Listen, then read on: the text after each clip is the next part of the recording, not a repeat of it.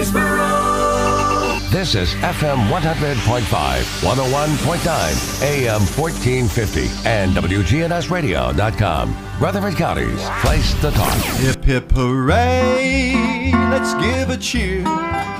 It's 9 a.m., the signal's clear. Our favorite host is in the chair. The Truman Show is on the air. It's The Truman Show with Truman Jones. A look at the politics, news, sports, and people that are shaping Rutherford County. The Truman Show is on the air. The Truman Show is on the air. Now from Adams Place on Memorial Boulevard, it's The Truman Show on News Radio WGNS. Here's Truman Jones. Good morning, Rutherford County. It's the Thomas Booker Show. Everybody can't wait till Thomas comes on. and, um, well, I have two things. I, I can wait till he buries me, but, but as far as coming on the show, I just absolutely love Thomas. You have your family here this morning. I do. Welcome to have, or glad to have my mom and dad here this morning. Well, tell me about them. Tell me Uh, about your mom and dad. Go mom first. She's the first one that had Well, contact with you. They kind of run side by side. They, uh, my dad's from West Tennessee originally. My mom's from Smyrna, and dad moved to Tennessee or to Smyrna in what 1956. 1956. And uh, they went to different elementary schools, but I guess met. Oh, went to the same elementary school. He went to John Coleman. You went to. I went to Smyrna. John Coleman for the first two years. Now let's back up on your mom for a second. Here we go. Now her grandparents were, her grandfather was Rucker Rakes, who was, Ah, I remember him. and then her uncle is Bud Rakes, Mm-hmm. Coach Rakes. He was my football coach in high school, along with David Young. Oh, tell me about those two. Yeah.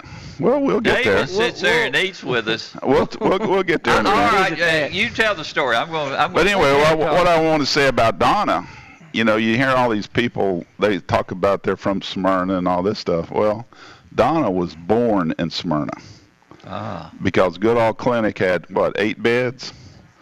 And one of them was a maternity ward. and her dad had came down from St. Louis, Michigan, which is up in the mid of the mid. And you'd have to get a Michigander to show you that yeah. um, what the mid of the mid is. But anyway, her dad came down and uh, uh, married her mom, and uh, she was born there at Smyrna. So they actually went back to Michigan for a year, and he said, "Why did I do that for?" So they came back to Smyrna, and then he eventually retired as a postman. Ah, But early on, he worked at Smyrna Chevrolet as a mechanic. Because her granddad ran a garage in St. Louis, Michigan for years and years. My folks, my dad, after World War II, had a furniture store and a spray painting business in Obion, Tennessee, which is up in the northwest corner, right by Reelfoot Lake, mm-hmm. which Oh, was formed in the earthquake Yeah. about the time of Davy Crockett when he was in West Tennessee. So anyway, my dad thought he had joined the Air Force Reserves and get some easy money by going to reserve meetings every month. And they ended up calling him back into the service. So in 1956, we had to move to Smyrna from Obion, and he sold his business and sold his spray painting business. And when we got here, Eisenhower had just become president about that time. About 1960. About no, 50s. Before. No, 50s. I've been 50, 52. Yeah. 53. Well, Truman 1960. had been president, and then Eisenhower, I think, in 53. 53. Anyway, so we lived on 130D Long Street right there by John Coleman, and uh, he told me before he died, he said, we hadn't been here two months. They came to me one day and said, well, Eisenhower is not going to expand the Air Force. He's going to shrink it, so you can go back home now. And he said, well, I've already sold my house, my business. We're here, so I guess we're here for the long term. And my mom, she ran Ideal Beauty Shop in Smyrna for, I guess, 30, 35 years, Long time. which is next was next to the old theater building On Front Street. on Front Street. And uh, anyway, my dad, after the military, he uh, sold. Uh, he was a, a, a representative for the uh, warehouse up in Nashville that sold Gibson appliances all through Middle Tennessee. So he traveled all of Middle Tennessee every day, and that's what he did till he retired. And that's how we got here. Well, your history is a great history talking about Smyrna because not many people can relate the things that, that you have locked up in that brain of yours. Well, we never intended to leave. We've been in Ohio since 1981, and that's where Thomas was born. Even though he thought he should have been brought down to Worst Tennessee, mistake ever. he thought his mom should have got. Head Summit He- would he- have never let you be born in He, he, Ohio. he, he thought his mom should get in the car and drive down to Tennessee so he could be born on Tennessee soil. yeah, Now, uh, but I that am- just didn't I happen. am a son's a Confederate veteran, so yeah. so, it doesn't get much closer than that. And the way he qualifies, the way he qualifies for that is my grandfather's grandfather was in the Tennessee Cavalry, and somewhere in the Tennessee archives is his enlistment papers and that of his horse. hmm And it says on there that when he leaves the Confederate Army, he will get a horse with him because he brought a horse when he came in. Yeah. But he was captured at Vicksburg after the surrender of Vicksburg. Fort he, Donelson. He was captured first there. Then he went to a prison camp in Indianapolis. Quit arguing with your I'm daddy. not arguing. And he went, and I know this from my cousin who researched all this. Mhm. And then he went to a prison camp in Indianapolis. Then Mm-hmm. they had a prisoner exchange, and he wasn't supposed to rejoin, but he did. He ended up down at Vicksburg. And at that point, they said, now you need to go home and you don't get a horse. So he walked back to Columbia, Tennessee, and that's where he's buried today. Yep. Wow. How So come you've never shared any of this You with never the rest asked. of? I thought you just like Mickey Mantle. I, I love baseball. There's no doubt about that. And I love Mickey Mantle. But you've got that brain locked in on baseball, Yeah. and, and you won't relate any of the important things that's happened as far as the history of this area. You got to come to my house. I have it all on display. What little bit my wife lets me share. So Well, so uh, we You, you call. You, Huh? you call. You, I How long ago was it? oh, it was Probably two or three three months. shows ago. Yeah. yeah. 4 Mhm. months ago. Yeah, I, I enjoyed that Yeah. conversation very much. But we left in '81. But they also graduated high school together. Well, we did, and we uh, Class of 71. class of 71. As a matter of fact, I'll say this: we just had another classmate die, Mike Gasser. Um, we've lost two this year. Earlier was Jay Gill, Harry's brother, Oh, and Jay and I started first grade together at uh, John Coleman yeah. back in 1959. But anyway, Two great people. the way we got to Ohio, that's what I wanted to get to. Is I worked at Emery Worldwide out at Smyrna Airport, and one day we were told, well, you're either going to transfer to Dayton, Ohio, or sorry, you don't have a job anymore. So we thought we were going there for about three months, maybe a year, and since then we've been there. When we left, they were breaking ground for uh, Nissan, Yeah. and I can tell you something about that too. I was out there that day. And uh, well, now that's a good story. It is. Um, but anyway, when we left Smyrna, it was about four thousand people. And now it's, what, 55,000? Yeah, it's around. Yeah. Well, it's close 60. to 60. Uh, I had uh, Mary Esther and, and and Brian on, and uh, got a, a a complete review of what's happening in Smyrna. Smyrna, I think, is a great town. I really do, and a lot of it came from the people who moved in that were stationed over at, At Sewart, yeah. at Sewart at the time. Yeah. So that day you're talking about, Ed Lowe that owned Stones River Flying Service called me up and said, "Hey, would you take your Bronco and there's a crew flying in from CBS News and drive them around Smyrna so they can shoot scenes of Smyrna out of the back of your Bronco?" So I did. And then we went over to the town center, which is the old officers club, and we went in the lobby, and there was all the news teams from ABC, NBC, WSM, WLAC, WSIX, you know, whatever, uh, WGN, you know, anybody that had anything to news, they were packed in the lobby, and they had the big lights. And Ken Pinkerton, who ran the Smyrna Western Auto for years, and we used to have to show him we had money before he'd let us in the store to buy some of those wizard deals. Anyway, he was at the door, and what he was supposed to do is when Mayor Ridley came up, he was supposed to give the news people a couple of minutes notice so they could turn the lights on and get them full bright. So Ken's at the door, and everybody's anticipating because Mr. Ridley's going to announce whether Smyrna got it or didn't get Nissan. And Ken's peeking out the door, and pretty soon he goes, Here he comes, here he comes. Mr. Ridley's coming up the steps. And the lights go bright, and the door opens, and all the news people rush right up to him. I said, "Did Smyrna get the new, did Smyrna get Nissan? Did Smyrna get Nissan?" You know, they're all peltering. He goes, "How the hell should I know? I'm Knox. You need to ask Sam. He's the mayor." and Ken's face turned red, and he was so embarrassed. But we had known Sam and Knox our whole life, and if they were together, yes, we knew which one was Sam and Knox. Yeah. But if you caught them separate, I mean, they were really that close in, appearance. So, the hearing aid was the giveaway. well, that came later. Yeah. But yeah, But uh, they were they were so different in, in the things that uh, Knox never did like the limelight, but Sam did. I think that's right. Yeah. And, and uh, he, he had a lot of leadership positions here in the county, Knox did, but that that wasn't his cup of tea.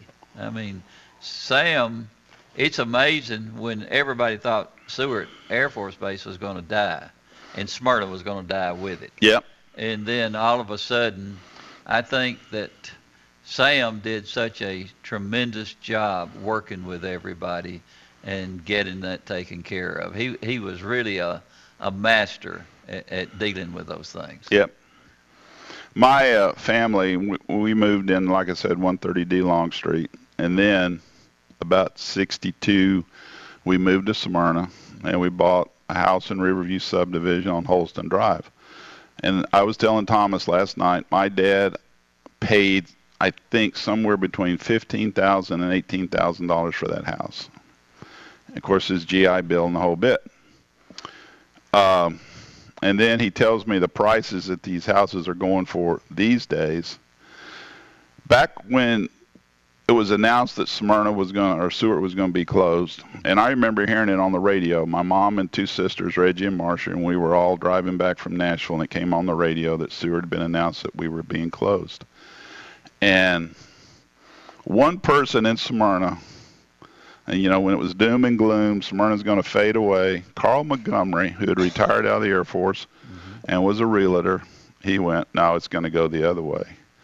And he started buying these houses that people had bought for 15, 18,000, had GI Bill, and I think all he did was pick up their GI Bill payment, which was Wow. a hundred or so dollars a month. Mm-hmm. But yeah, but Smyrna didn't, and What year they announced they were going to close at 67 maybe? It was about 67, and about the same time. So Lyndon Johnson, who I always said he had a thing about Al Gore Sr., and Al Gore Sr. didn't necessarily support him on Vietnam and a few other things that he was trying to do as president. So he took away our base and gave it to Arkansas because and I forget who the guy was in Arkansas at the time. He was very close with him, and he's the guy that was caught in the tidal basin with a stripper named Fanny something other, if you remember that. Yeah. Anyway, so Sewart. I remember Johnson very well. Sewart transferred to uh, to uh, Little Rock, and instead Smyrna got the lake. So in hindsight, Smyrna probably got more out of the trade, uh, losing the base, but got a very nice lake that really supports all the growth that's around here. So, So they made the lake while the base was still there, right? Lake was 68 maybe? when we were kids, in the springtime when it'd be a big thunderstorm, all the kids that lived on the other side of Fate Sanders, on the other side of Stones River, they would make an announcement: the bus is running early before the road closes. You remember that, Donna? She's actually sitting here looking at us. Anyway, they would get out of the only one here worth looking Yeah. at. I can tell you so, that. so Stones River was very uh, likely to flood in the spring, and the, kids would get to go home about 12 o'clock, and they may not come back the next day until the river went back down. So really, Percy Priest is a flood control lake. Um, and you really see more of the old river channel when the they take the lake down in the wintertime. But They uh, did a terrible job not cleaning that out. It is it is the most dangerous lake in the state. I I really believe. oh, used to get out of the channel, it gets shallow really quick. Yeah. Wasn't one of the first people killed in the lake your classmate? Well, that was Sam McDowell, and he was a year under us. I like the name Sam. McDowell. And it was in the springtime, I think about the time we were getting out of school, and a bunch of them were out there swimming. And Sam dove in the water and never came up. Mm. About where the Fate Sanders Bridge is, is the way I remember that. Remember what year that was? That would have been probably 1970. But Mr. Mac Williams, he had two pictures of former students hanging in the lobby of Smyrna High School. One was Steve Roberts, who worked at the Omni Hut for Mr. Walls, Major Walls. Yeah. And the guy that he worked with got a new Honda 50. And Steve's parents lived over on Bel Air in Metal on Meadowbrook Homes, Meadowbrook subdivision. And they'd close the Omni Hut, and Steve gets on his back of uh, this guy's motorcycle, and I can't remember his name at the moment. And as they pull out on the highway, a car was coming from Murfreesboro, I think, and ran over him. And the boy, he lived with some injuries, but Steve was dead. Well, anyway, Mr. Mack had Steve's picture hanging in that school from then on, and probably until Smyrna on Hazelwood closed. And then later, when But- Sam McDowell died, um, he he put his picture up there on the other side. Pretty Yeah. neat they would do that. Yeah. I don't think high schools this day and age would. Uh, I would hope they would. I would hope they would, but Mr. Mack was a tough guy. I Well, mean, he was very well known. I'll, I'll tell you a story about Mr. Mack. Uh, I'm not going to mention any names, but if he's listening, he knows what I'm talking about. Over the course of our junior senior year, he had learned how to smoke, and now he's a smoker. I got to have my smoke break at lunchtime. So he goes out behind the school, and he's underneath the stadium, and he's quickly smoking two or three cigarettes, you know, so I can last for the afternoon. And he's facing into the stadium, and as he takes in a big puff, because he's fast smoking now, so he's really sucking it in, he gets tapped on the shoulder, and he turns around. It's Mr. Mack, and Mr. Mack is about two inches from his face, and Mr. Mack just looks at him, and then finally he goes. I can touch your water off any day of the week. You got me, boy. Of course, he's sitting there dying because he can't let the smoke out. Because if he does, it'll go in Mr. Mack's face.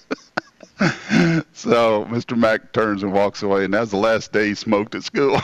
woo, that's guts. yeah. But he had an impact on all. he of had an impact. But the number two guy, that if you didn't go see Mr. Mack, you went and saw her uncle, Coach Rakes. And I think Was he real tough during those early days? I will tell you this. He's grabbed my face guard and shook my face many times at football practice. Yeah. and we were all fear in fear of Coach Rakes. Yeah. And then I found out about Uncle Bud. Uncle Bud is not Coach Rakes. Uncle Bud, his three nieces and two daughters have their fingers wrapped around him. but no, he's a great guy. He's a I great I saw guy. him about. I guess it's been about three months ago, and, and, and of course his wife has passed on, and uh, he was with one of his schoolmates, the a, a l- young lady, uh, his age, and and I swear she looked like she wasn't over 40 years old. Miss Jerry. Yeah, how does those things happen? I mean, it just doesn't make any sense. But but he he looked like he was doing fine, and he, he he's pretty happy. I think, of course, he cared for Aunt Margaret Yes. up to the very end. Yeah. uh, when he couldn't care for her. Actually, we think that's why he retired because he got to a point to where he had to be home with her every day, That's what he told me. and he kept her at home. He kept her at home For probably 10 years. until probably longer than he should have because Donna and and and Vicky and Kimber and Carmen and Judy all said, you know, they were concerned about his health. It takes its toll on you. And uh, but he did her hair and he did her makeup and all the things that she needed. But finally, he had to take her to the to the uh,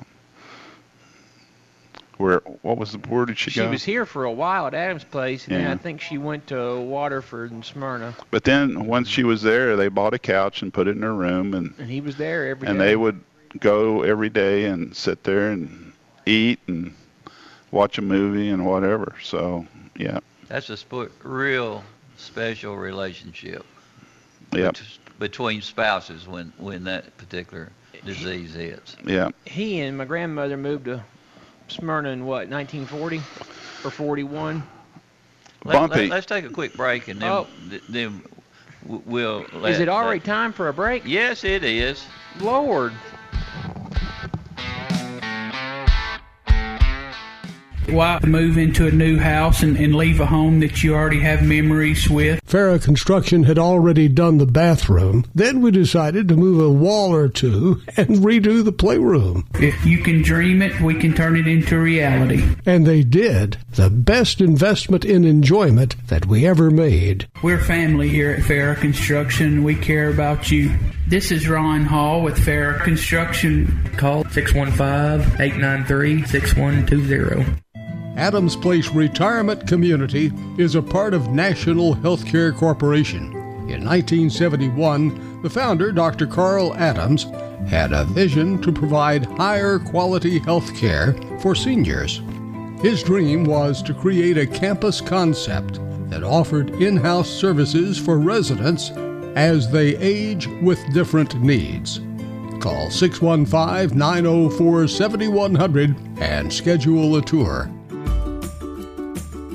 Are you looking for a different kind of bank? Open your eyes to a credit union. At Heritage South Community Credit Union, we help hardworking Americans achieve their financial goals faster. And because we're owned by our members, you get a piece of the pie. Visit our website, heritagesouth.org, to open your first account and see how we help when others won't. Insured by NCUA. Hey, gentlemen, it's Scott. Uh, Make your health a priority with a quick and easy health assessment at Low T Center. You know, they exclusively specialize in men's wellness, and they follow strict medical guidelines for your health and safety. And they are one of the leading men's medical providers in the entire country. Low T Center has literally reinvented the doctor's visit, making it quick and easy to get all your levels checked, not just your testosterone. It all starts with an annual wellness exam where they do a comprehensive health assessment so you know all of the numbers important to your health. If you've been feeling tired, grumpy, notice weight gain and loss of muscle mass, these could all be signs of low testosterone levels, low thyroid, or even sleep apnea. Low T Center can determine the cause and help. And now they offer monitored self-inject at-home testosterone treatments for 135 a month, self-pay, or covered by most health insurance. Book your annual wellness exam today. Go to lowtcenter.com. Low T Center, reinventing men's healthcare. Now, an update from the WGNSradio.com News Center. I'm Ron Jordan. Many parents accidentally install their child's car seats incorrectly, which can be a fatal mistake. Nationwide, 8 out of 10 child safety seats are installed improperly. A special buckle up Burrow child safety seat checkpoint will change all that on Friday in the front parking lot of the Murfreesboro Police Department headquarters building. The event will take place Friday from 2 p.m. to 4 p.m. A man convicted for his role in the 1982 murder of Lynn Orand has filed an appeal after his motion to correct what he called an illegal sentence was denied. Gary Bush argued the life sentence he received after being convicted for the first degree murder in 2008 should not have occurred. Bush noted that the murder took place 26 years prior to being convicted, and the court should have followed the 1982 Criminal Sentencing Act rather than the 1989 Criminal Sentencing Reform Act. That appeal was denied, and the courts said he would have received the same life sentence no matter what rules were followed. Healthy Tennessee, a nonprofit organization founded by Vanderbilt orthopedic trauma surgeon Dr. Manny Sethi, is hosting a free health fair on Saturday, July 17th from 10 a.m. to 1 p.m. at the Patterson Park Community Center on Mercury Boulevard. Feed America First will also be on hand to provide free food distribution, and local health focused companies and organizations will provide vendor booths at the fair. And a new poll says about two thirds of Americans believe in space aliens. The Pew Research Center polled over 10,000 U.S. adults just ahead of the June release of a congressional UFO report. The poll found over half of Americans believe the UFOs in the military report are likely evidence of intelligent life on other planets. News on demand 24 7 at WGNSradio.com. I'm Ron Jordan reporting. News updates around the clock, when it breaks, and on demand at WGNSradio.com. We are News Radio WGNS. Summer is the season of fun. Here are some tips to make sure you enjoy yours. Tip number one lawn darts still aren't a good idea. Ouch! These things should be illegal. I think they are.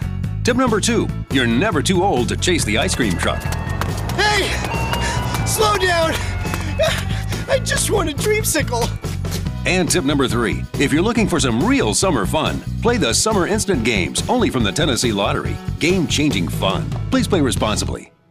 John here, reporting from the Tennessee Lottery Summer Games. Today we have Erica from Knoxville and Janet from Memphis, a dynamic duo going for the green in synchronized scratching. And they're off. The scratching has just begun, and oh boy, oh boy, is this a feat of athleticism. Look at the dexterity of their fingers and the ferocious tenacity of this team, and the vice grip on that coin. They're going all the way. They've just won the green! Do you have what it takes to be a big winner this summer? Play the Summer Instant Games with chances to win up to $500,000 only from the Tennessee Lottery. Game changing fun. Please play responsibly. Listen live to WGNS Radio on our website and Alexa or Google devices. Search WGNS Radio for on demand podcasts in iTunes, Google Play, Spotify, and Stitcher. Plus, we have direct links to podcasts at WGNSradio.com. Good neighbor weather. We'll see a few scattered showers and thunderstorms at times this afternoon with cloudy skies, high in the upper 80s. Winds out of the south around 5 to 10 miles per hour. I'm meteorologist Jennifer Wojcicki on News Radio WGNS. Currently, it's 76. Premier Six Theater on Broad and Jackson Heights, showing all of your favorite movies. Call their hotline 896 4100 or go see a movie.com. Popcorn Pop Fresh Daily, their movie hotline 896 4100 or go see a movie.com. Premier Six on Broad and Jackson Heights. From NHC's Adams Place, home of premier senior living on Memorial Boulevard, it's The Truman Show on News Radio WGNS. FM 100.5 and 101.9, AM 1450, and streaming at WGNSradio.com. Know that? And welcome back with David Booker and Donna Booker and uh, somebody walked in with them. So, where are we now, David? Well, let me make a correction. We had a call in during the break. I said Sam McDowell. Sam McDowell was in our class. His brother younger than us, maybe a year or two. Uh, and uh, David. David McDowell is who dumped, jumped in Percy Priest and uh, was one of the first to pass. One of the first people that we recall drowning in the lake, and that was around Fate Sanders. Yeah, and, and you went to school at, at what point here? All the way through in Smyrna, or how did that work? My mom and dad moved to Riverview around 62 and which put us into the Smyrna school. So I started third grade with Miss Sanders, mm-hmm. and we were in what was called the barracks. And the barracks was actually a base, for, a building from the base that they moved to Old Smyrna Elementary, the Rock School, the famous Rock School. They're close to the old gymnasium, which was even when we were in school and we had new Thurman Francis Junior High, you know, which was pretty nice. Mm-hmm. I remember the Walter Hill gym being almost identical to the old Smyrna gym, which had cedar posts that held up the bleachers. Wow. Um, Turn back the clock. Yeah, but that was. Yeah. Uh, and Donna was in third grade. Who were you? Thelma Davis, and uh, whose daughter just recently died. And then, so we were in school together all through uh, elementary, junior high, and high school. She went to MTSU. I went to Belmont College, which is now a university. We both graduated. She went in the banking business. I went to Mississippi and flew airplanes for three years, spring cotton crops. You were a crop duster. I was a crop duster. As a matter of fact, we just got back from Mississippi. and we have a flying field down there where we still see my old boss, and we have some old airplanes, and we just spend two three weeks flying those old airplanes. I thought you were smart. Did you realize that that was the most dangerous occupation in the country? No, that that's that that that that is a misnomer. Oh, I left I left that business to go to the most dangerous, which was midnight cargo between Smyrna, Tennessee and Detroit, Michigan. Most of the time the airplanes would haul Holley carburetors from Bowling Green to Detroit's Metro, no not Metro, Detroit City Airport and back. what aircraft was that? It was a Beech 18. Uh, the airplane we had, I think, was built in 1948 or 1952. So I went from a very controlled environment of spraying crops to out in the middle of the night by yourself or with somebody else with no weather radar. So Let me tell you something, Mr. Booker. what's that? I saw a bunch of crop dusters when I was growing up here, and some of those areas that they were flying low in, uh, if they made a mistake, you can just count them just good. Well, yeah, but the airplane flies exactly the same one foot off the ground as it does 10,000 feet off the ground. yeah, but Actually, it got might even fly. You got more You got more involved. things to watch out for. Yeah. Yeah, that's true. Did you enjoy it? Yeah, very much so. Um, that's why we go back to Mississippi. We're at the same little town, Sunflower, where um, I spent three years. Sunflower, Mississippi. Sunflower in the middle of Sunflower County, which hardcore, Truman. which is where Aretha Franklin's You should father you should fly was with him. born. Wow. And the most famous person to come out of Sunflower County and is buried there today is B.B. King. B.B. King. Oh King. wow. And when I lived there, Big time. when I lived there, some of the older people would talk about this little kid that sat on the court uh, house steps with a guitar and a coffee can, and they would put nickels and dimes and quarters in there, and he would play songs, and that was B.B. King. Wow. So he traveled the whole world, knew people all over, but when he died, where did he go back to? Sunflower County, and he's buried in Indianola, right beside his museum. And Don and I went there last year, and I thought, oh, we'll go in there, and it'll take about 30 minutes to look at this. No, it takes a good three, four hours. There is a bunch of memorabilia on the walls, and uh, it's a very interesting story. Yeah. Isn't it strange how your home roots, they're a magnet to you, aren't They're a magnet you to him. go back. This guy went and traveled the whole world. The other neat thing about B.B. King that they talk about in the museum is that wherever he was, however big the concert, when it was over, whoever wanted to come back and sing, you get his autograph, he, they were welcome to come back. He loved the people, Yeah. And uh, They aren't like that anymore. yeah. Well, I'm Or- sure there's still some, but not like not. The world today has changed, Yeah. A- a- and and the things that were important to you back in those days, they don't seem to be as important right now. And and Donna, uh, your mom had told me, and, and I agree, the 50s were the golden years of this country because we had already gone past uh, uh, World War II and and uh, all the things that happened in the 30s that were so negative. But in the 1950s, people really had something special. Now, I'm not sure that we even realized it during that time, but we really did. People were just all close together, and and uh, our friendships lasted forever. The the the families.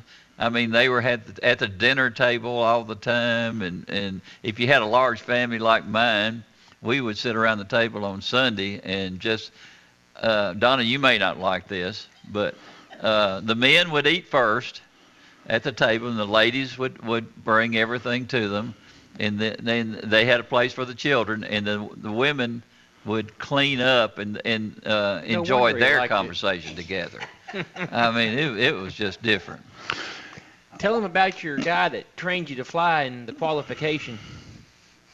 Which which story is that? Sunflower. You In Sunflower? At your retirement party that wasn't a retirement party.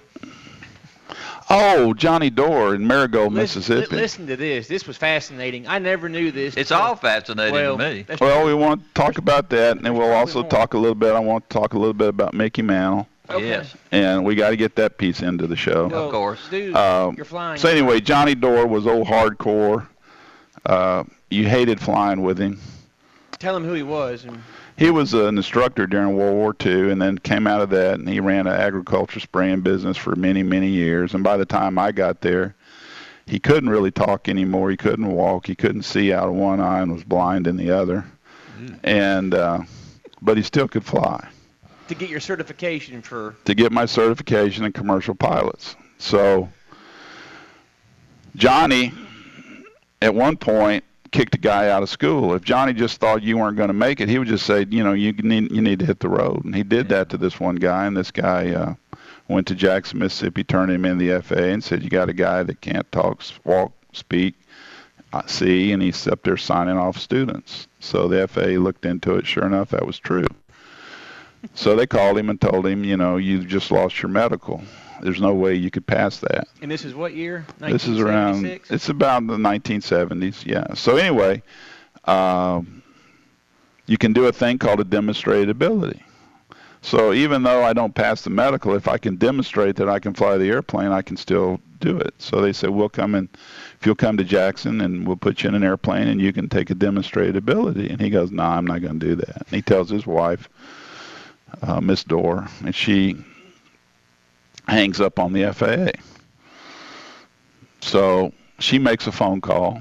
The next day they call up and they say, We will bring an airplane to you in Marigold and put you in it and give you a demonstrated ability. And Johnny looks at Dot and says, No, I'm not going to do that. And she hangs up. Then she makes a phone call. The next day they call and they say, When can we come up there and we will fly in your airplane, which is a 1940 something Boeing Stearman open cockpit, and we will give you a demonstrated ability. And he said, Okay. Well, can we come tomorrow? And he said, No.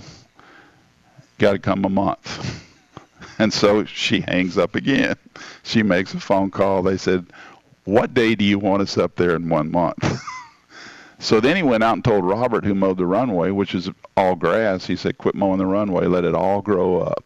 So that way you couldn't distinguish a runway from the regular grass. So it was all one big field. Mm-hmm. A month later, the FAA guy shows up, and the students have to get Johnny out of his golf cart, put him up on the wing, set him over in the cockpit, take one hand, put it on the control stick, one hand on the throttle, put one foot on the rudder pedal, the other foot on the rudder pedal.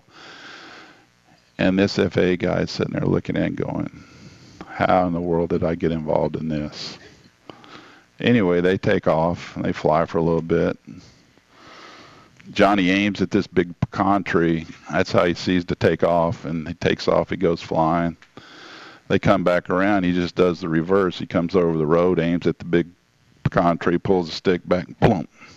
And the FAA guy signs him off. So this guy can fly better than I can. And I know it's a true story because I'm one of the guys that set him up on the wing. That's But- remarkable. Who was it she kept on calling? Huh? We think, we think, and, and I asked Miss Dorr that one day. We were long after he had died, and she wouldn't tell me, but we think it was Big Jim Eastland, who was the senior senator. Whoever it was, they had enough power within the FAA that within the next day they answered back to her Yeah. as to what they would do. And Big Jim Eastland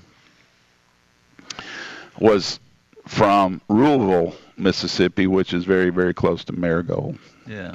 And uh, but that's she. She still wouldn't answer the question. Um, some things remain a secret forever in Mississippi, and it's just best not to ask, You know, all you pilots are crazy. for the most part. Yeah. I've I've known so many over my lifetime, and I, I it, it just sticks in my brain. you Well- got to be out of your mind. I mean, I was three years old. My dad moves me to Sewart Air Force Base, and from day one, all you heard were airplanes flying and flying over your house. And then when my mom and dad moved to Riverview, the uh, landing pattern was right over our house. So even after we moved to Riverview, still had airplanes over the house. They So still fly today, Truman. so that was one of my things is when I get old enough, I'm going to learn how to fly. My dad's neighbor, who lived across the street from us, he had started flight training in World War II, and then they had enough pilots, and they sent him to air traffic control. He bought a 172, and he knew that I wanted to fly. Who was that? So bad, Joe Mills. And uh, he basically taught me how to fly. And then we went to Murfreesboro Airport, and Clayton Sullivan, who died a few years ago, a good friend of mine, turns out I was his first student, and he was. I- was his first student, and he was my first real instructor. And then Clayton and I worked for the same airline for many years. Um, but uh, Ask him anyway. his most famous person he ever flew with. Well, in 2001, we have an Aeronca Champ built in 1946 in Middletown, Ohio, not far from where we live. And I totally restored it. Donna did a lot of the work also.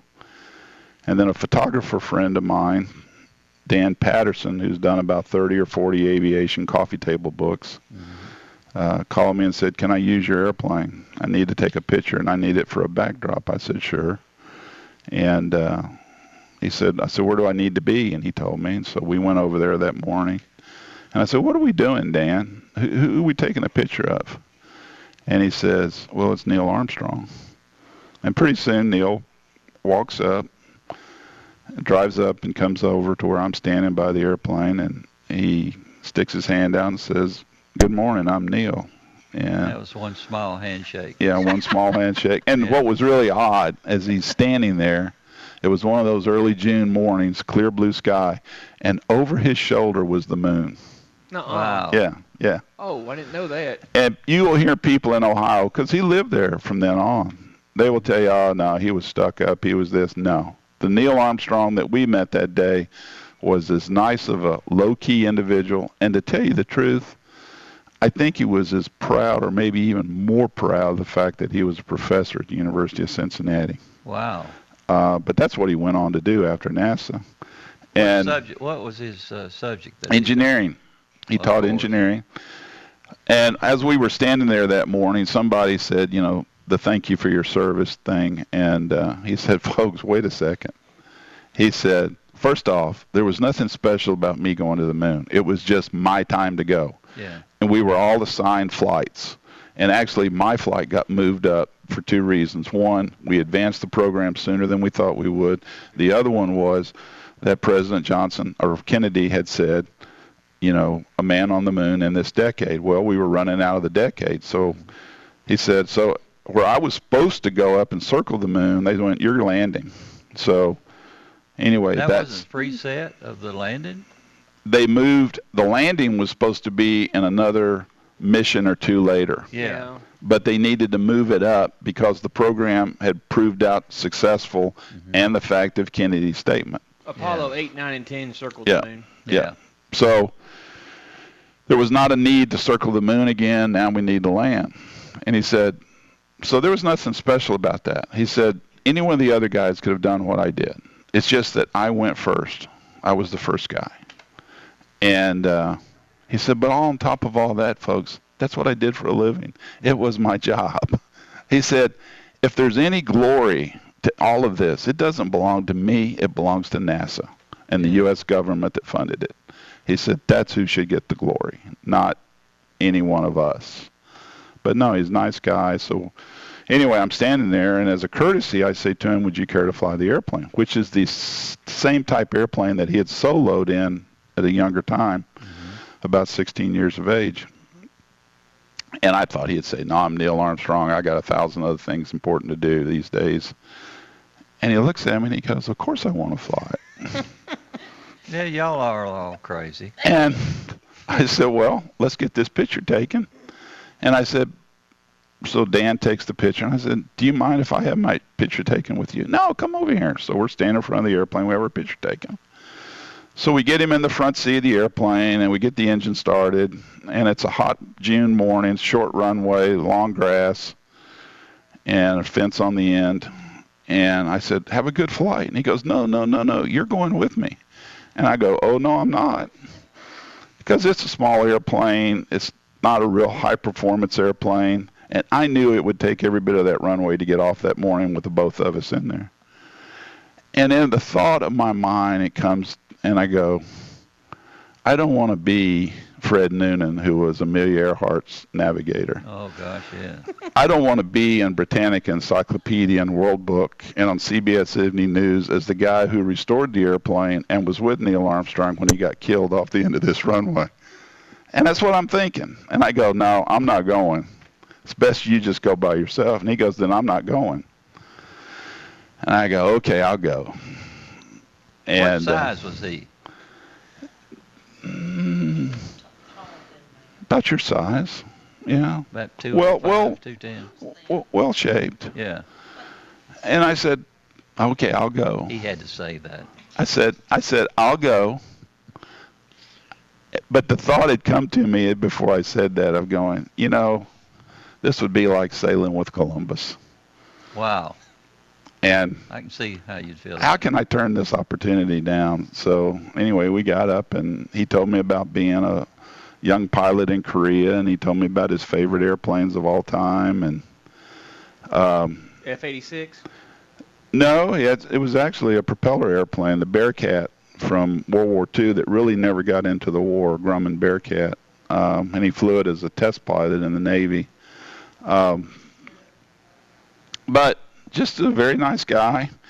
And he had probably been 40 years since he had been in this type airplane. And I'm telling you, he flew it just like he had gotten out that morning after doing 20 or 30 landings. Um, the way you watch a, a pilot, if you're riding with somebody and you don't really know, do they really know what they're doing? You watch their hands. And if their hands go to the right places at the right time, they know what they're doing. And this guy's hands were at the right place. And his landings were perfect. And, uh, but just a, you know, low key guy. But the fact that, yeah, I want to go fly in your airplane. You know, so after all of his fame and the whole bit, and he has his own museum up in Wapakoneta, Ohio, right there on I-75. The guy still wants to go fly in the same kind of airplane he soloed in.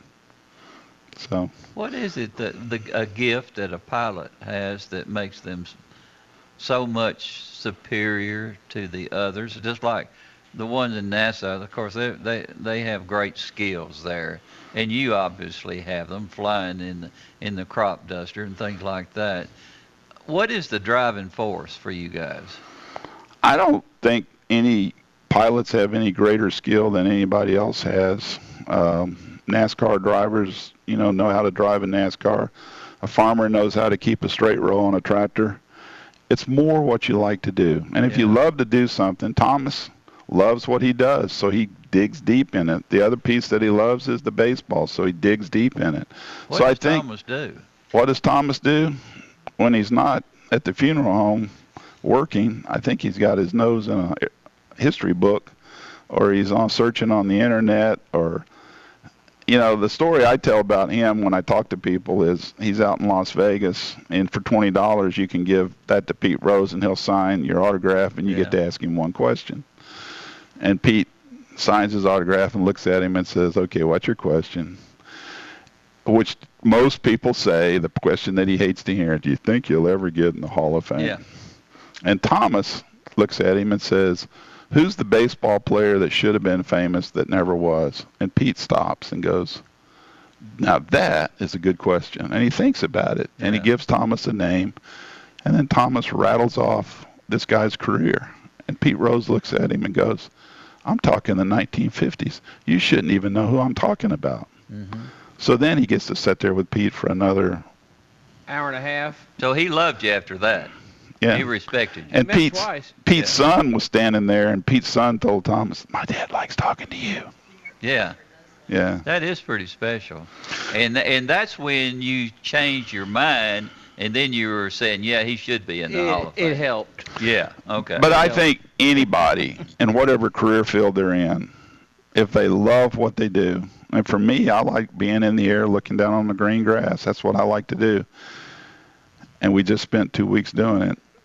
Anybody that loves what they do, they will dig into it, and they will become more proficient. And uh,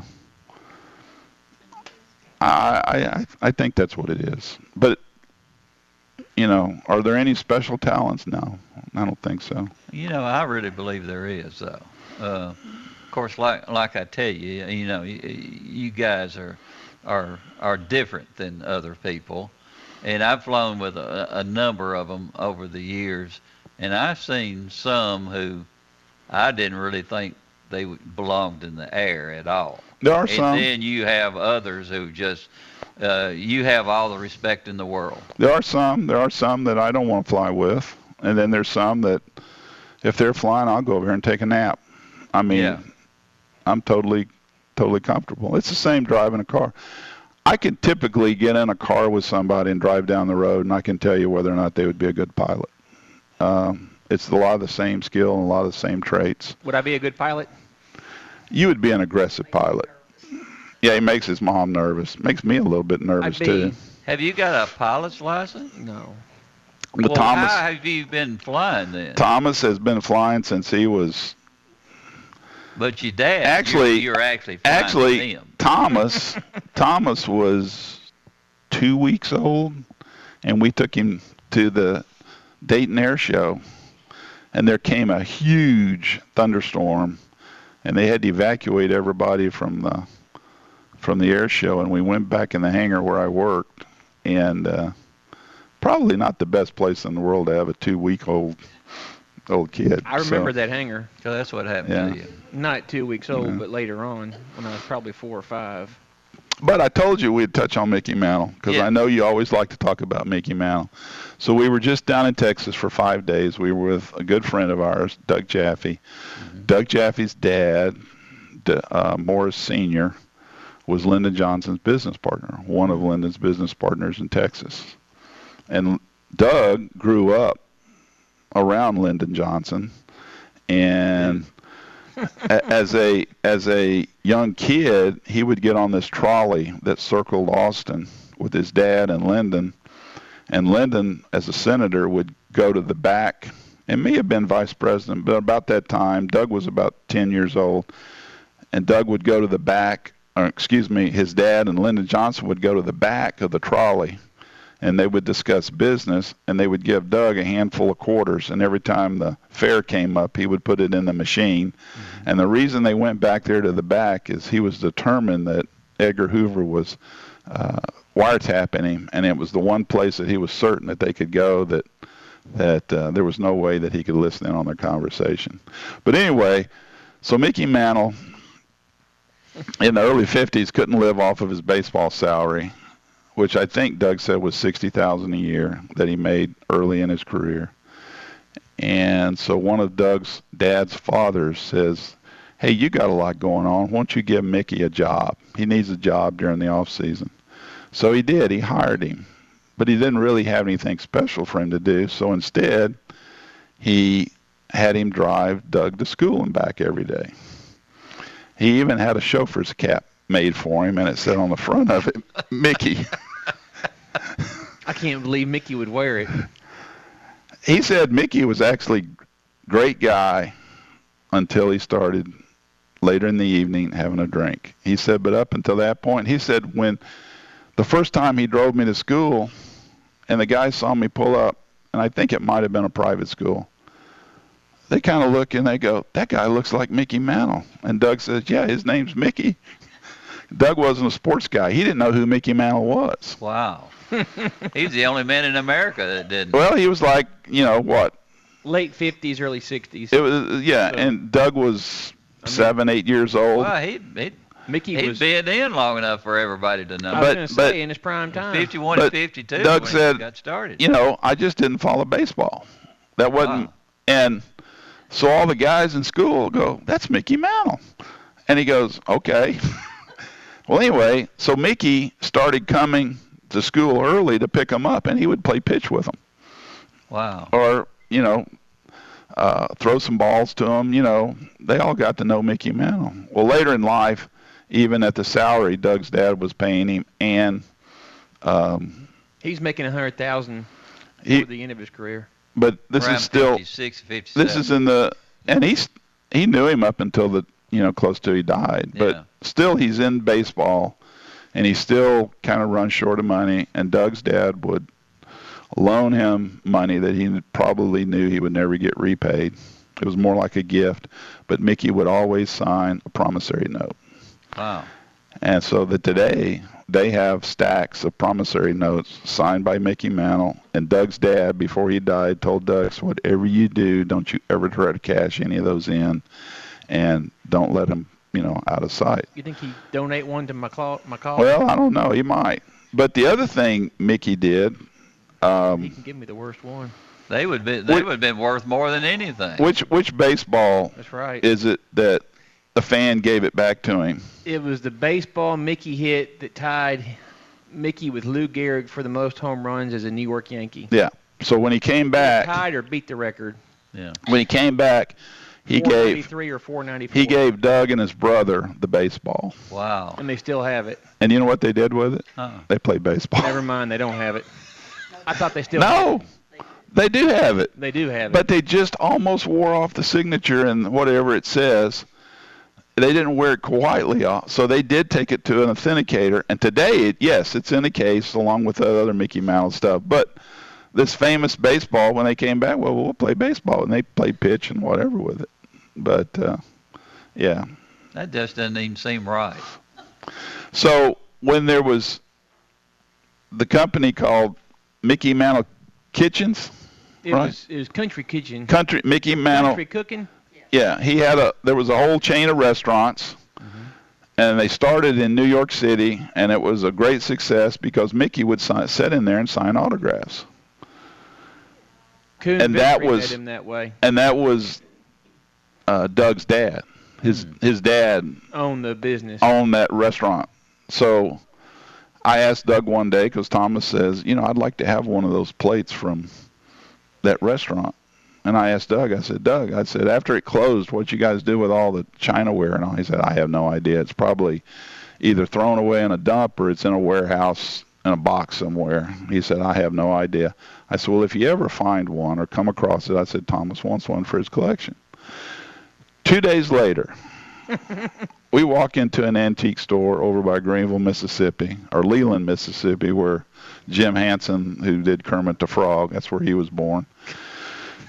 anyway, we walk in there, and she goes over to a bunch of kids' china, and there's a plate from Mickey Mantle Home Home Country Kitchen or something other. Wow. And and the specialty of the of the restaurant was Mickey Mantle's wife's cornbread Merlyn's cornbread. but they never could duplicate it on a commercial. They got close, but they never could make it just that way. That sounds like what goes on here. Your mama or your grandmama or somebody, they're the only ones that can make that particular uh, type of recipe. Well- it's Right. unbelievable. We have found a, a restaurant in uh, Leland, Mississippi, which is close to Cleveland, which is really close, about 100 miles to Memphis. That's how kind of remote we are in the middle of the Mississippi Delta. And the Catfish Cabin does have the okra the way my grand my grandmother and mother made it. That is the closest I've ever had to it. But nobody has got my mother or grandmother's cornbread yet. Yeah. Now Donna can get close, but can't get can't get there. Now, uh, as a kid, skillet probably helps. as a kid, Gerald Lee and uh, all the Lees lived behind my mom and dad's house. And Miss Lee, huh? Snooks Lee was her husband. Karen Karen Lee uh, grew up with my sister. Braden, Bill, Braden, Gerald, Bill. Yeah, the whole the whole Lee family. You come to Smyrna and check a tree and the leaf falls out. So Jim Taylor, Jimmy Taylor, who's from Murfreesboro and was an admiral in the Navy. Well, he- he's in between Murfreesboro and Smyrna. Right. Yeah. Well, anyway, Jimmy married one of the twins. Yeah. Okay. Yeah. Special lady. Yeah, Miss Lee, we would be out in the yard playing, and she would come out after she made cornbread, and she would come out and give us pieces out in the yard. And I'm telling you, I- I would have to challenge her and my mom's cornbread for the best. And but she would put a little bit of sugar in her cornbread.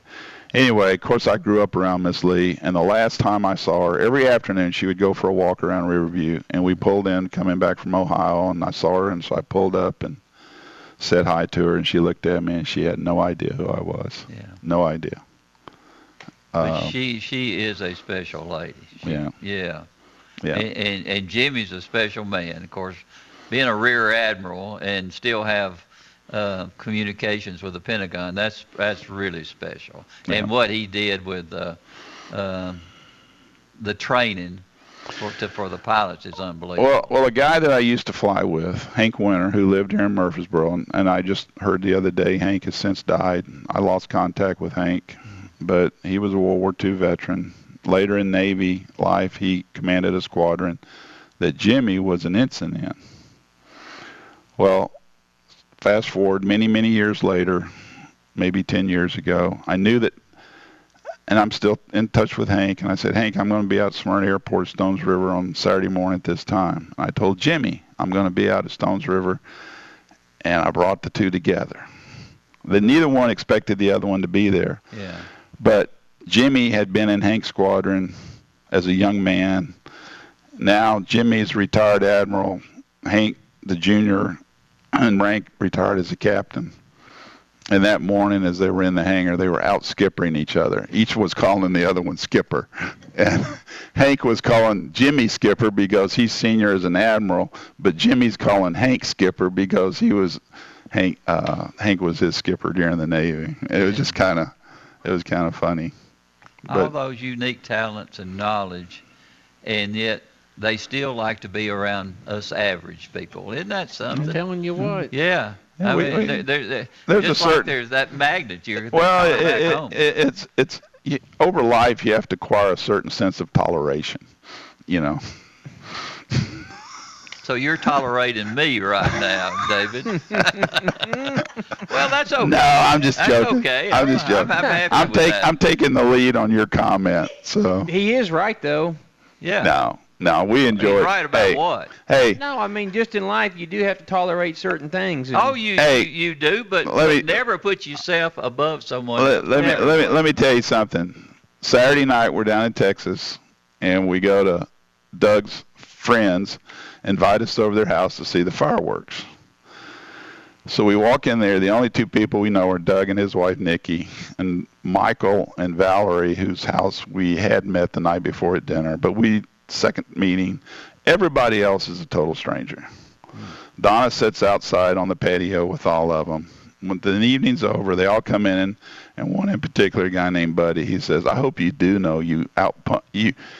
You, you punted outside your coverage, I think is what he said, talking about Donna. She goes out and makes friends with all of them. So, Yeah. so, so I think that's where Thomas, uh, his ability down to funeral home, he never meets anyone that's a stranger. Donna never meets anyone that's a stranger. I just tag along. That's all it is. Yeah. I just happen to remember stuff. Sometimes I want to tag along. Sometimes I don't want to talk. Well, I can tell you right now, you have a, a great bedside manner because you can't wait. You've told me this three or four times. You can't wait till I pass on so that you can get me all fixed up and ready uh, for whatever funeral arrangements they are at the time. Which I, I, I'm uh, I don't know how to take now. you sometimes. Long from now. Yeah. The bedside with Truman Jones has to come first. Yeah. No, you know, seriously, if you have that attitude of I'm going to talk to this person but not that person, you might just miss out on some of the best people you ever met in Yes. life. Yes. You know, He's so you right. got to you got to talk to everybody. And, and and everybody is special. Everybody's special. Everybody's got something special. Everybody's got a tale to tell. Yeah, that's true. I treat my job like David Letterman and Johnny Carson's. Well, so You know what I mean. we're down at we're down at Texas, and we're at a thing called Ford Rodeo, R O A D E O. And if you go down to the Ford dealer today and you put money down on a Ford new Ford Bronco, mm-hmm. you can go to Texas, and for a day and a half they will put you in a class, and you drive Ford's Bronco, and they show you everything that you ever want to know about a Bronco. Mm-hmm. And over this course of eight miles on our friend Doug Jaffe's ranch, Ford built eight miles of special trails. Anyway, so a day or two later, we're talking to Doug, and we said, "Yeah, we talked to this guy, we talked to this guy," and they, his wife Nikki says, "How do y'all know all of this? We live here, and you guys are telling us stuff that we didn't know." I said, because we went out and talked to people. And if you go and talk to people, they'll tell you stuff. They will. 95% of the time. And a lot of times they're like right next to you. Yeah. You know that I guarantee you 80% of the people that live in this county now don't know their neighbor. Oh, I agree. Oh, and I- At one time, I knew That- that- about everybody in that, the county. That, yeah, when we were growing up, I could tell you in Riverview every house who lived there, who was the dad, who was the mom, who were the kids, what did dad do, you know. I mean, but yeah, that's Too much growth at one time, I think's kind of prevented that, maybe. Yeah, we were out on 840 yesterday. We came in off 540 and came around to Murfreesboro, and I'm sitting there looking at all of these trees and these hills, and I'm thinking, what's this going to look like in 25 years? And sure enough, we go around. Here's a new subdivision, and you can tell where all the trees are now gone. Yeah, That's sad. yeah. This whole. But I will tell you this also: the town that I grew up in, and before we moved here, Obion, on Saturday afternoon in Obion, which is a farming community, mm-hmm. you couldn't hardly walk down the middle of the street. Everybody was in town. Yeah. And we had the grocery stores, the five and dime, clothing stores, you know, everything on Front Street. And the town really doesn't, that part of town doesn't exist anymore. As the buildings burnt, they just never rebuilt them. So if you don't grow, you die. You can't, you can't have it, you can't stay the same Yeah. you either die off or you grow. And that that's just the way it is. And you go down to Mississippi, all these little towns that were the same way that Saturday night the towns were packed. Some of them aren't even there anymore. Yeah. Now there might be a few houses, but the town itself is not there. So Well, you know, the coronavirus, people like me, I go crazy. I cannot stand to be in a house away from everybody. I've got to be around people. And, and then the, it, it's the most fascinating thing in the world that you can do to get to know other people and, and, and their story, you might say. And and uh, this this community here is still kind of got some of the old stuff. I know that we when I was a kid, we would have uh, we'd we'd be at one of the schools like Mitchell Neilson at night late, and a, and a little old man would come out and play movies for us. They're they're they're still doing that. Which if you take the time and look, there's still a lot of special things going on in this community that we were able to uh, find so fascinating back in those times. And it's still here. And the people, uh, everybody's got their own qualities and their own special talents. And um, we just need to look a little bit closer sometimes than what we do. Mm-hmm. But I, I, I'm one of these people, I can't stand to be away from them. and it just, uh, I don't care whether it's, it's something, a disease that I'm going to die from. I still want to get out and be with them. Sure. I mean, that, it, it, it made such a impact, a negative impact on our country and, and the way that everybody treated it. You feel better getting out Yeah. mentally and physically, too. Yeah, and then you look back at all these heroes over the years, like all those pilots that flew uh, those suicide missions, and and and all the people that were in the South Pacific, Vietnam, uh, in, in North and South Korea. Uh, they were looking at something that would take them out at any minute, and here we are just crying about this and that. It just it bothers me. Yeah, um, I might be getting a little out of on the edge here, but somebody had said That's where you belong. We all some somebody had said, you know, uh, the Blue Angel pilot was the first guy that ever died at Smyrna Airport, military pilot. That is so wrong. When I was a kid, Donna was a kid, 1963, a C-130, everybody perished right on the airfield Wow. on takeoff. Uh, I remember hearing the boom and seeing the smoke. What a great aircraft. During World War II, we had all kinds of people that got killed in training missions in this area. Sewart Air Force Base is named for Alan Stewart, Sewart, who died in the Pacific during World War II. He was from Nashville. And then a fellow that was in here before we started, and I was telling about Northern Field down in Tullahoma, which was a uh, uh, outer field for Smyrna during the training days. Northern Field was also named for a pilot from Nashville who was killed during World War II. And then over the 4th of July, I'm sitting there thinking about, you know, these people that think they got problems. And I'm thinking about this guy crawling down that rope ladder into a landing craft on June 6, 1944, headed into the beach. He's on the first wave. Well, he looks around. There's 95% of us will be dead in about the next 30 minutes. Yeah. That's just the reality of it.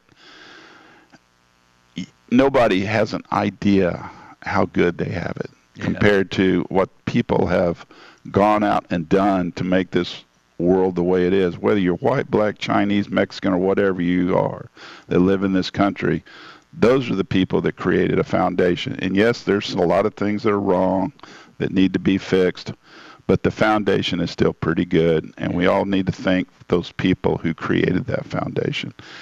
Going back to Valley Forge during the Revolutionary War, during the winter, dying of frostbite and freezing and you know through Korea, through War One over in France, uh, the Civil War. Depending on what side you're on, you know, um, both sides believed in what they were doing, and uh, yeah, it's fortunate that the northern side won. I don't know what this country would be like if it was divided. It might be a, I might have upset some people saying that, but No, just 95% of yeah. the people who live in Rutherford. it, it, it, it made us a great country. Yeah. It made us a great country. I love Dixie, but his truth was marching on. It, it made us What- a great what did you country. say, Thomas? I said I love Dixie, but his truth was marching on. But if we had have remained a split country, and you can't do that. if we had have remained a split country, and remember this too, We're winding west of the Mississippi hadn't really been settled yet, and now who's to say that could have ended up, you know, as another country in itself? You know, United States is just. I've been a lot of places in the world. I've They're, been. they're going to blame me for going over. You hear the music, don't you? I don't hear it, but but I'm just telling you, I've been hey, David. all over the say, world. Say bye. I just want to say bye, but I'm going to tell you, of all the places I've been in the world, and it's many, this is the best. yes, it is. Thank you very much. I thoroughly enjoyed uh, the David Booker show today. yeah. Well, I just barely got started, so if you need me to come back, just let me know. All right. We'll see you guys.